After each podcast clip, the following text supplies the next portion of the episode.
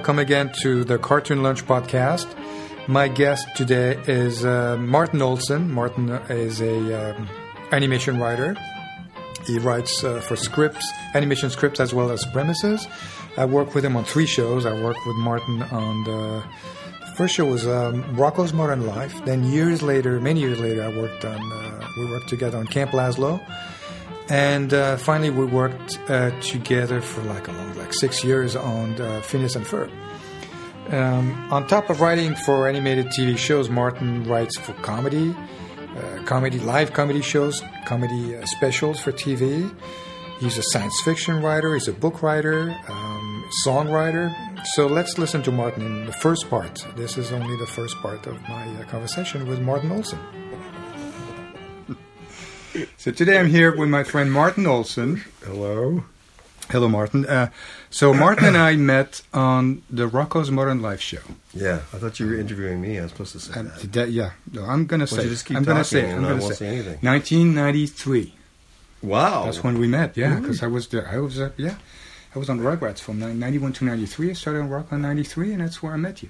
But you were already there. I started in the spring of 93, and you were already there upstairs as a writer. Huh.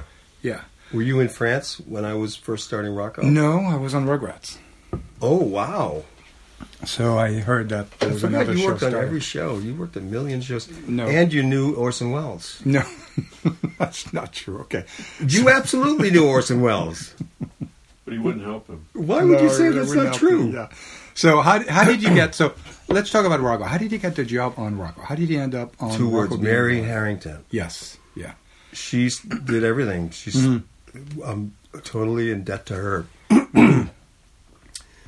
and she got me work um, with uh, with Swampy on Little Dracula or Young Dracula. Was or that something. before Rocko? Yeah. Oh. Oh, I see.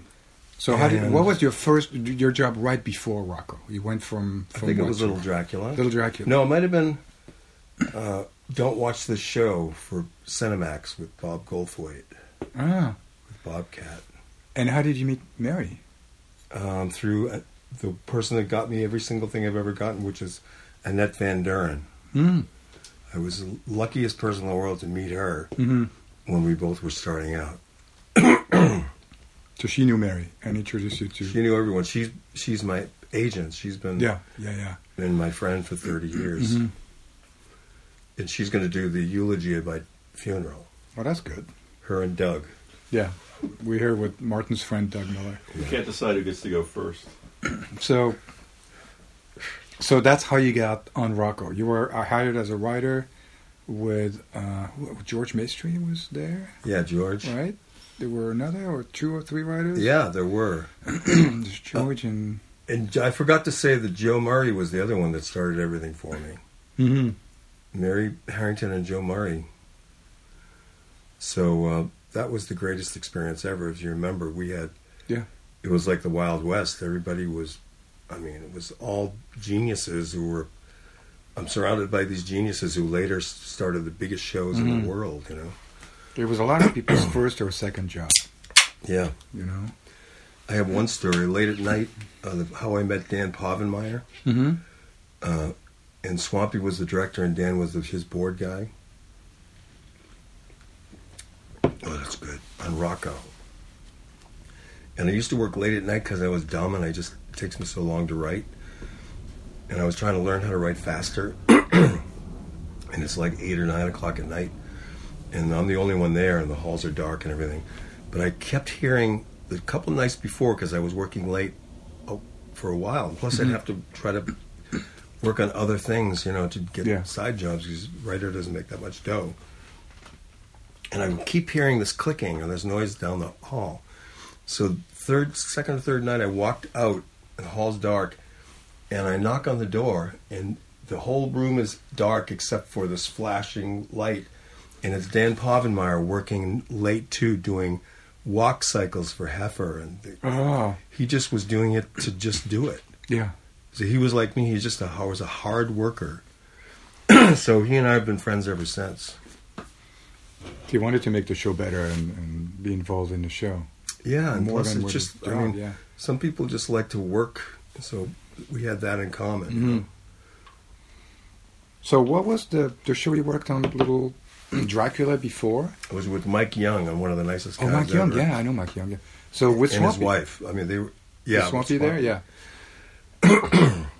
so how did you got into that? That was in L.A., right? Mike Young in the, in the Valley. Annette Oh, in that too. introduced me to Mary, Mhm. who got me that gig, I believe. Mm-hmm. and she also got me the. As a result of that, because the scripts I did were good for that, Mhm. I, I called up my idol, Robert Sheckley, the science fiction Mhm. writer, and asked him if he wanted to collaborate on a script with me for a children's show. And he said, yeah. so he and I wrote the second Little Dracula script.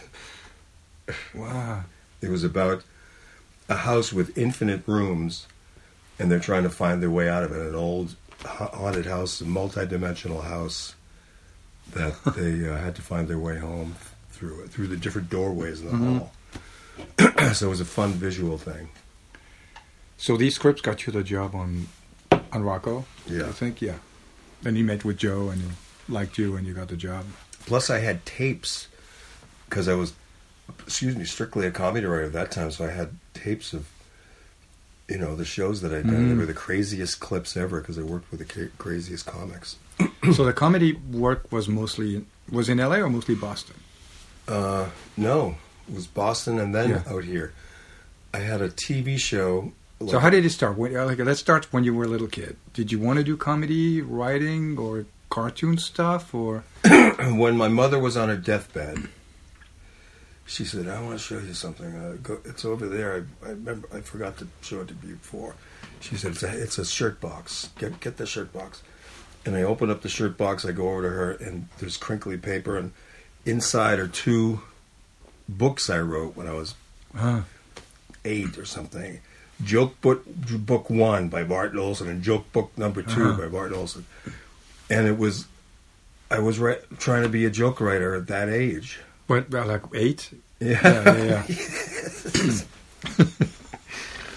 so she but you were actually writing them down. You're Huh? actually writing them down, not just telling jokes to people. You're actually writing them down. Well, I down. in never told jokes, but I just could. I I could never write jokes. Mhm. It took me till I was in my fifties to learn how to write jokes. I was never witty. I'm not a witty person. So I- these books were really bad that you Oh, wrote. worst.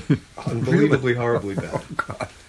But I don't think you can be good. Yeah, yeah. I mean, maybe it's not true, but I don't think you can be good unless you're bad first. hmm but maybe you could get bad after you're good too, which I think is what's happening now. Oh, yeah. To a lot of people. It's cyclic. So after these books, when your mom told you you should be a comedy writer, how old were you? Um, there were two phases to this question. Sorry to be boring about No, it. no, no, no. One was that I was wrote that joke books, but to my defense, at age eight, I was writing kind of anti jokes because I didn't know how to write jokes. So I wrote things that weren't funny on purpose. What made you? What was your influence for that? What kind of I was on. comedian? Uh, my mom said, "Come on in. I want you to watch this TV show because I liked the Dick Van Dyke show because they Mhm. had the comedy writers on it." And I remember I wanted to be a comedy writer from that show. Mm. And she said, check this out because it's Dick Van Dyke's summer show, summer variety show. And on that show was a guest, the special guest, who was a put on artist. And he made believe that he was a guy that was from another country that couldn't talk.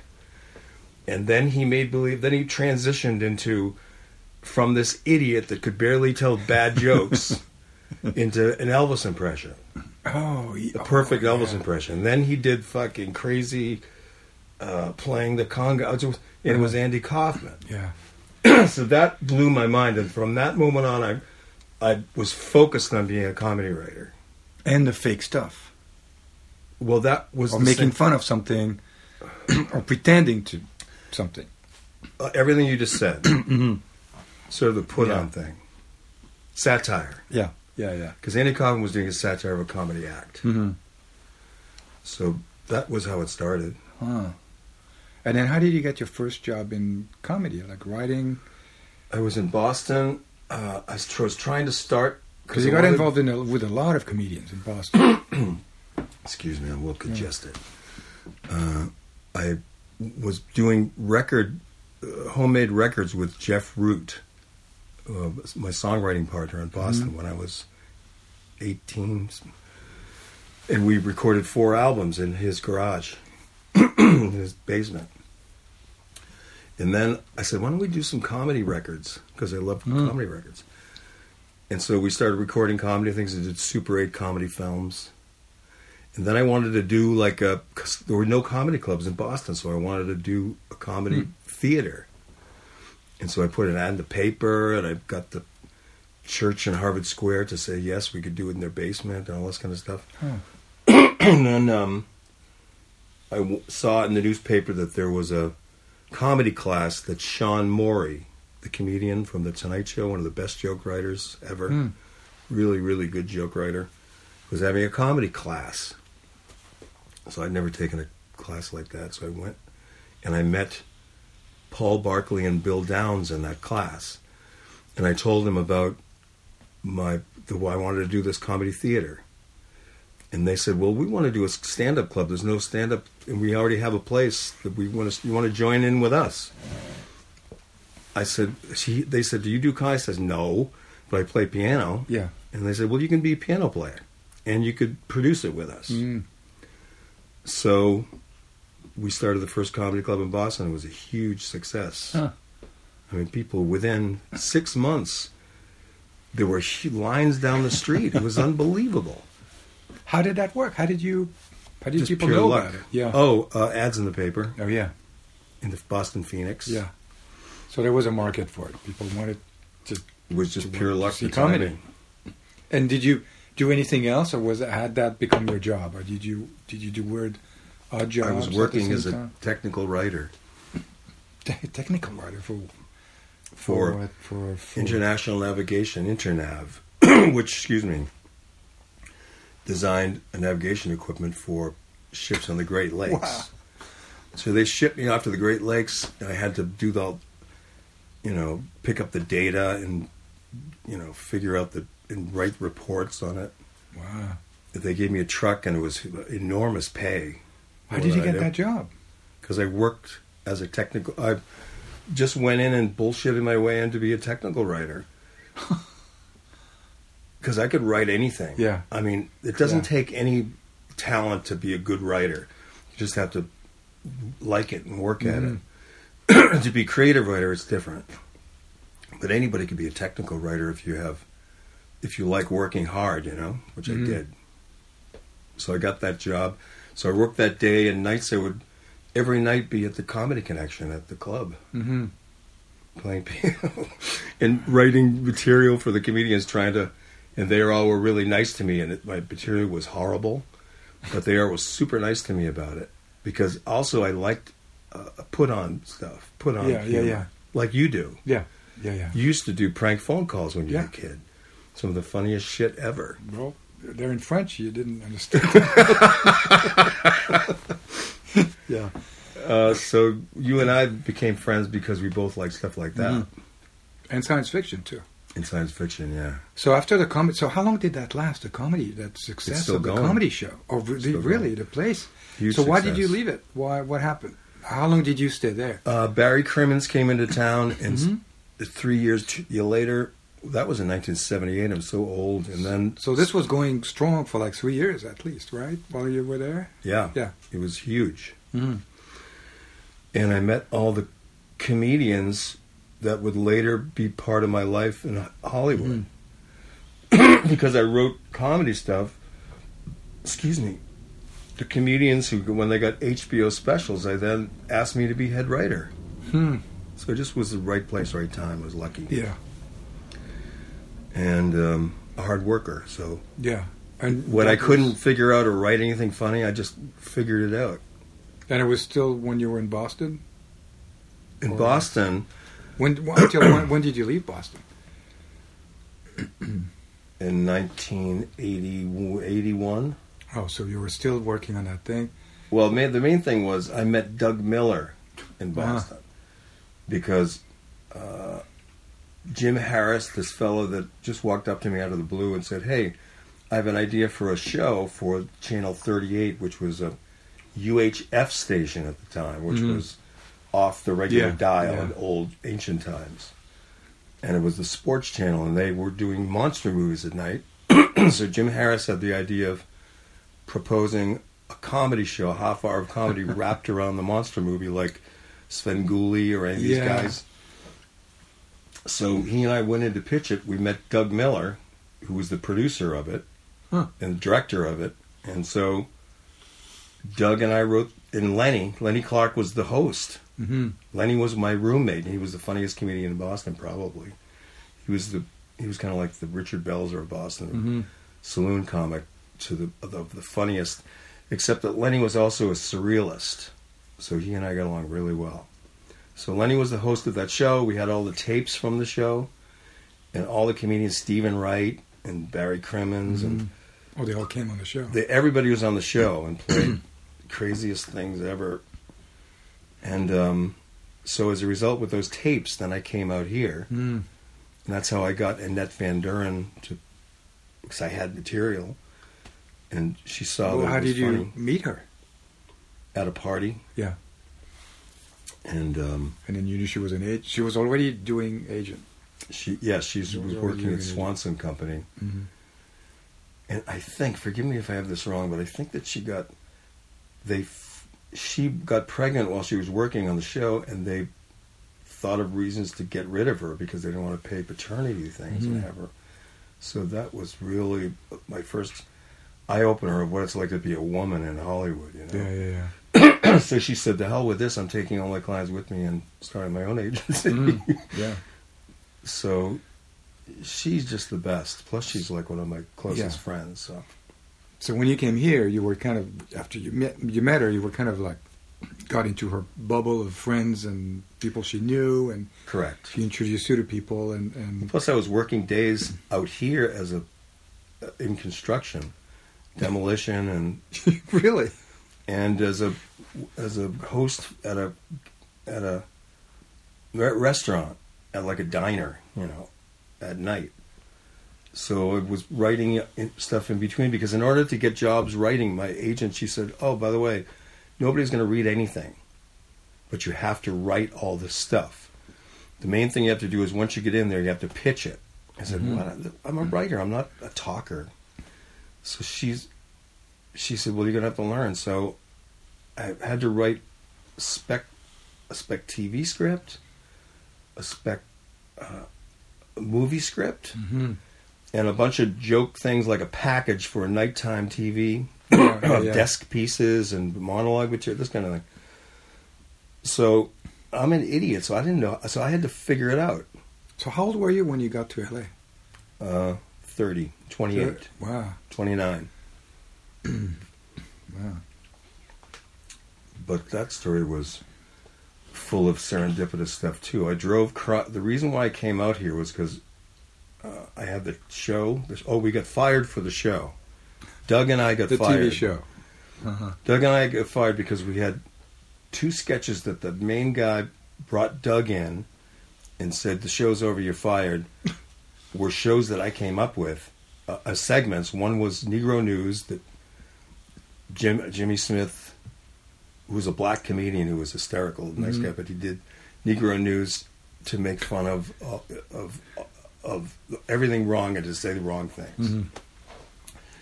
and the uh, we called him at the time the term which is verboten now, which was the mental, mentally retarded faith healer, and that was Bobcat Goldthwait. He was he played a a, a, a child who had uh, uh, uh, uh, who was slow, Mhm. and Ron Lynch, Yeah. the comedian out here, who's one of the first. Uh, he kind of invented him and J- Janeane Garofalo, I guess, independently invented alternative comedy, hmm which is where you can look at your list. It's just all casual and Yeah. not like a you know joke, joke, Uh-huh. joke. So, uh, where was I? You were fired from that show Oh. because you did something wrong. There was So it was those two sketches. mentally retarded. And yeah. so Doug and I became friends as a result of that, Hmm. and um, been best friends ever since. So he- before you got fired, you couldn't stand each other. no, we had the time of our lives. No, it was great doing that show. We had a great time. But it's like saying all the best episodes. Some of the best episodes they wouldn't air them Yeah. after the after we did them, but we were still still proud of them. And It was a half hour of comedy every week yeah. that I, me and Lenny and Doug would write. There were just three of Huh. us. And, um. And you still had that job writing the serious stuff It's a at the technical writer. to, to make money. Yeah. and um, excuse me, and then working every night at the comedy clubs. Mm-hmm. So you know, I had it was a plenty of energy time. then. And Yeah, then when that came fun. to an end, we ended up coming to L.A.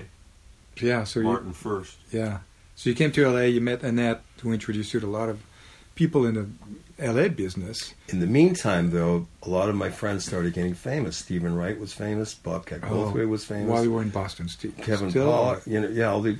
I mean, so Kevin Meaney. Mm-hmm. You know, I used to stay with Kevin Meaney all the time, and we all had the same kind of sensibility about uh, uh, uh, uh, fuck you comedy, kind of, Mhm, you know, not regular things. It sounds stupid to say, but it's true. We Yeah, yeah, didn't yeah. like regular stand up. God bless him, but Jerry Seinfeld stuff like that, I just didn't laugh that much at it. Mhm. I think it's just because of the content. Jerry Seinfeld's a good example because his jokes were fucking pristine, Mhm. uh, perfect creations, but the content just didn't make me laugh. Yeah. Yeah. Yeah. So, um, uh, so Bob Goldthwait was the first one that got. He came over to my house, um, and my wife and I were. You know, he was so charming and so funny because I knew him since he was 16 in Boston. That's when he started. And then he became famous. And he was one of the wittiest and funniest comedians I've ever met. And he said, "Hey," uh, and we were howling laughing because I started pitching crazy ideas for stuff he could do because he and I worked Yeah. together before. And then he asked, he said, "Why don't you write the show with me for Cinemax?" And it was "Don't watch the show," Yeah. That's typical. Yeah. and it had. Robin Williams and Whoopi Uh-huh. Goldberg and uh, you know Dee Snider, Twisted Sister, and uh, all these famous actors. Because Bob's such a charming, funny, Mhm. funny guy, he got them all on the show. Right. So that's how I met all of them. And Well, he's the example of that type of comedy. His movies are the example of that type of comedy. Yeah. Like anti that's right. what's been done. And, yeah. Well, he became a he became a, an unbelievably talented film director Mhm. and screenwriter years after this. yeah. Yeah. Yeah. He was mainly focused on developing his character on stage, which was an anti comedy character. I mean, it just was there was nobody like him. An annoying character that you don't want to watch, basically. That's what it is. The voice, everything. Something you would run away from. Which is great. So that so while you were when you met Annette and stuff, so you were like 28, 29 when you came to LA, but that's way before uh, Rocko.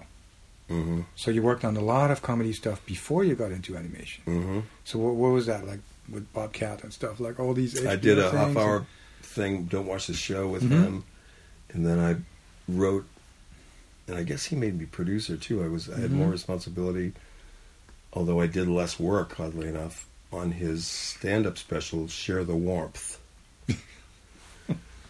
uh, he just was the greatest. So he basically started me off as well Mhm. with all that stuff because then, as a result of those tapes, Kevin Meaney suddenly became famous, and he had an HBO spe- hour special.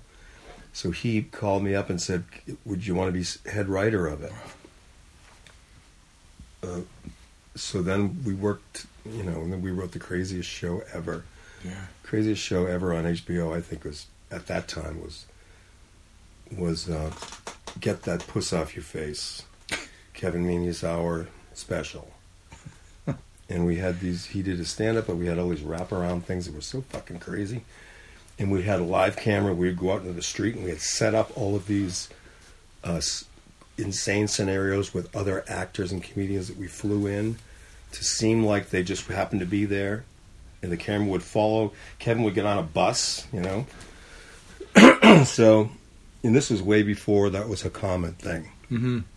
So then Kevin Pollak, uh, one of my favorite comedians in San Francisco, and I knew him when I first came here with Don Gavin, one of the funniest, funniest men you'll ever meet, who's was one of the funniest comedians in Boston. He and I drove cross country, and when we ended up in San Francisco, by chance, it was the night before this 1980 comedy competition. And Don, because he's so funny, there was only 20 people that they would accept.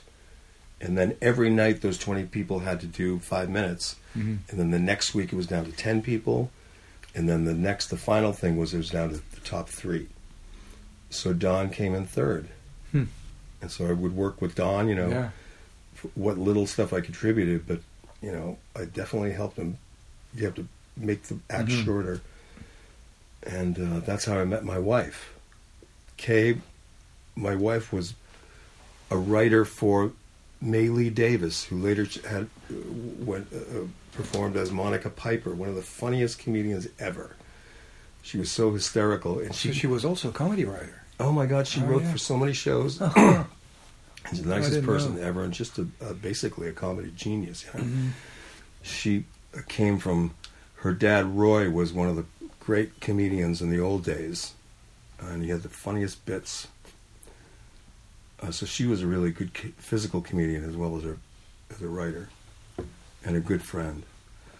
So as a result, I met my wife because she was like my enemy.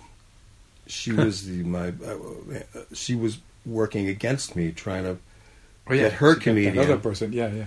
so we became friends, and Mhm. because it was funny to meet that way, and then we ended up getting married. hmm You know, three or four years later, I guess. Yeah. So that was in San Francisco. Kay lived in Los Angeles on the Venice canals, the last of the shacks in Venice Canal before they went Oh, all yeah, high yeah. rise, crazy billionaireville. Mm. So it was the most beautiful place to live. Is that where you lived on Rocko? No, because you lived Yeah. in Venice. That by the canal still? Yeah, so did Swampy. Yeah. Swampy Marsh was also a great benefactor. I guess I'll just jump to that. No. After Rocko, Well, no, no, no, not not after Rocko. Let's let's still go before Rocko. You met your wife. Yeah. You're in San Francisco. She's in L.A. So what happens after that? You move to L.A. eventually. moved to L.A. She, I visited her, and then we, then we ended up getting married. Yeah. So you moved where she was in Venice. I yeah. removed, moved where she was. Mm. She had a roommate, her cousin Bill, who originally had the place, who's the greatest guy, and then he moved for a job, and so then I just moved in, Mhm. and then we got married. Yeah. And what were you working on in L.A. Well, you were doing this? Bobcats Yeah. stuff and Kevin Pollak stuff and Kevin Mhm. Meaney's. These are all HBO hour specials that I did. Mm-hmm.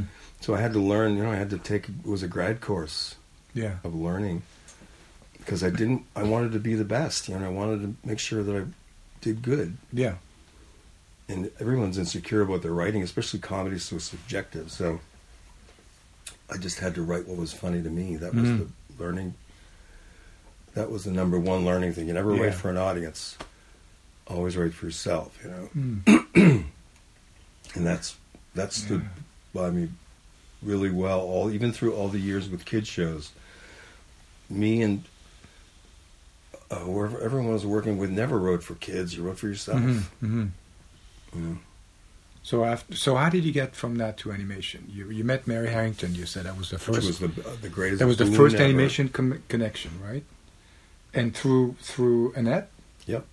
So how did you Annette arrange a meeting, or you Yep. met? Oh, really? That's just like so. Nickelodeon was just starting. They just had like, just starting they just. I mean, they, they were rerunning stuff for a while, but their first shows were uh, Doug, Rugrats, Doug, and Ren and Stimpy. yeah the greatest show in the world Yeah, yeah, yeah. that was great. Yeah. So you met, uh, you, you met, an, and you met uh, Mary through Annette, and Mary got you a job on Rocko. Is Correct. That, that that easy? It was just that easy. Well And no I, looked I, at your had- stuff I wrote a million shows Yeah. before that dude so No, but that's like some. Sometimes people have to write for the show or show something more Yeah, but already- animation. So nobody had else no- nobody else coming up had the have the street cred that I did, and I was an idiot. But you had no animation credit though. Zero- oh no, I did Little Dracula. Oh, that's right. That's right. I wrote Yeah. two episodes, and one Yeah. with the greatest genius Yes. in the world, Robert Sheckley. Yeah. So I'm thinking, okay, Oh, yeah. that helped. So the animation experience plus the comedy experience that was perfect for Rocko. Yeah, Yeah. because he wanted to hire people that never did an animated Yeah. show uh, before. Just being funny. he Joe was also the guy that started everything for me Mhm. because I'm there. You know, I don't know what I'm doing, trying to figure it out. And there were no scripts; it was all outlines. Yeah. So we had to think of the funniest stuff you could possibly think of that made you laugh. And then if Joe thought it was funny, which he always did, because Joe was not a laugher, but he was uh, the funniest motherfucker. He was so funny. I think it was because he was going through a lot of personal hell and Mm, really difficult things that happened, Yeah. uh, unfortunately, in his life. And he was such a nice guy. So we would then, when he would laugh, he would howl, but it would be very rarely. He would merely sort of kind of smirk and stuff Mm. like that. But that's when you knew he really knew what you were doing was funny. And uh, so, in that experience, I'm in the office next to the office of Steve Hillenburg, who was also just Mhm. starting off. He was Yeah. a marine biologist who Mhm. went to Cal Arts and did three experimental films Mm-hmm. which were awesome, unbelievable. And so I said, Steve, this is fantastic. And then he showed me a comic book. Oh, this is a funny story. Uh-huh. He showed me a comic book that he'd done in college uh, called the something pool, the standing pool, the Huh. inter intertidal pool, or something Uh-huh. like that. And it was a comic book uh, that was in part hosted by a sponge. Already. So I said, Steve, this is your show. It's un- no one's done an underwater show. Do us have this character as your guy, the sponge, and be and do an underwater show. Huh. He said, oh, and so he always credited me with giving him the idea for SpongeBob by pure chance, you know. Yeah, yeah, yeah. Because anybody looking at that would have said that. If, you know, a Wow. writer coming in and his comic book is there, and he's thinking, uh, I don't Of course, yeah. I want to do a show. I don't know what to do. What It's you have right here. this? You already wrote it. Huh. Yeah, we used to spend. I used to spend a lot of time in, in Steve's office, just talking about stupid stuff. You know. Steve and Derek. Yeah. Well, Derek was after. Yeah. Oh, uh, M- uh, uh, O'Hare, Yeah. Yeah. yeah, yeah. a few partners. Yeah. who had the funniest comic strip, um, Mhm. Citizen, Citizen Dog. Dog, yeah. I mean, the funniest comic strip. That was so good. There you go. This was the first part of my conversation with uh, writer Martin Olson. Uh, please head uh, over to the site, the cartoonlunch.com site, where you can uh, not only download this podcast again, over and over, um, or, or send it to your friends. And you can also watch a little uh, video clip of, of Martin Olson telling, uh, well, mostly talking about all the geniuses that he's met in his life. And I'm going to post a few pictures of us also um, working on these various shows. So please join us uh, next time. The next episode will be the second part of my conversation with Martin. Thank you.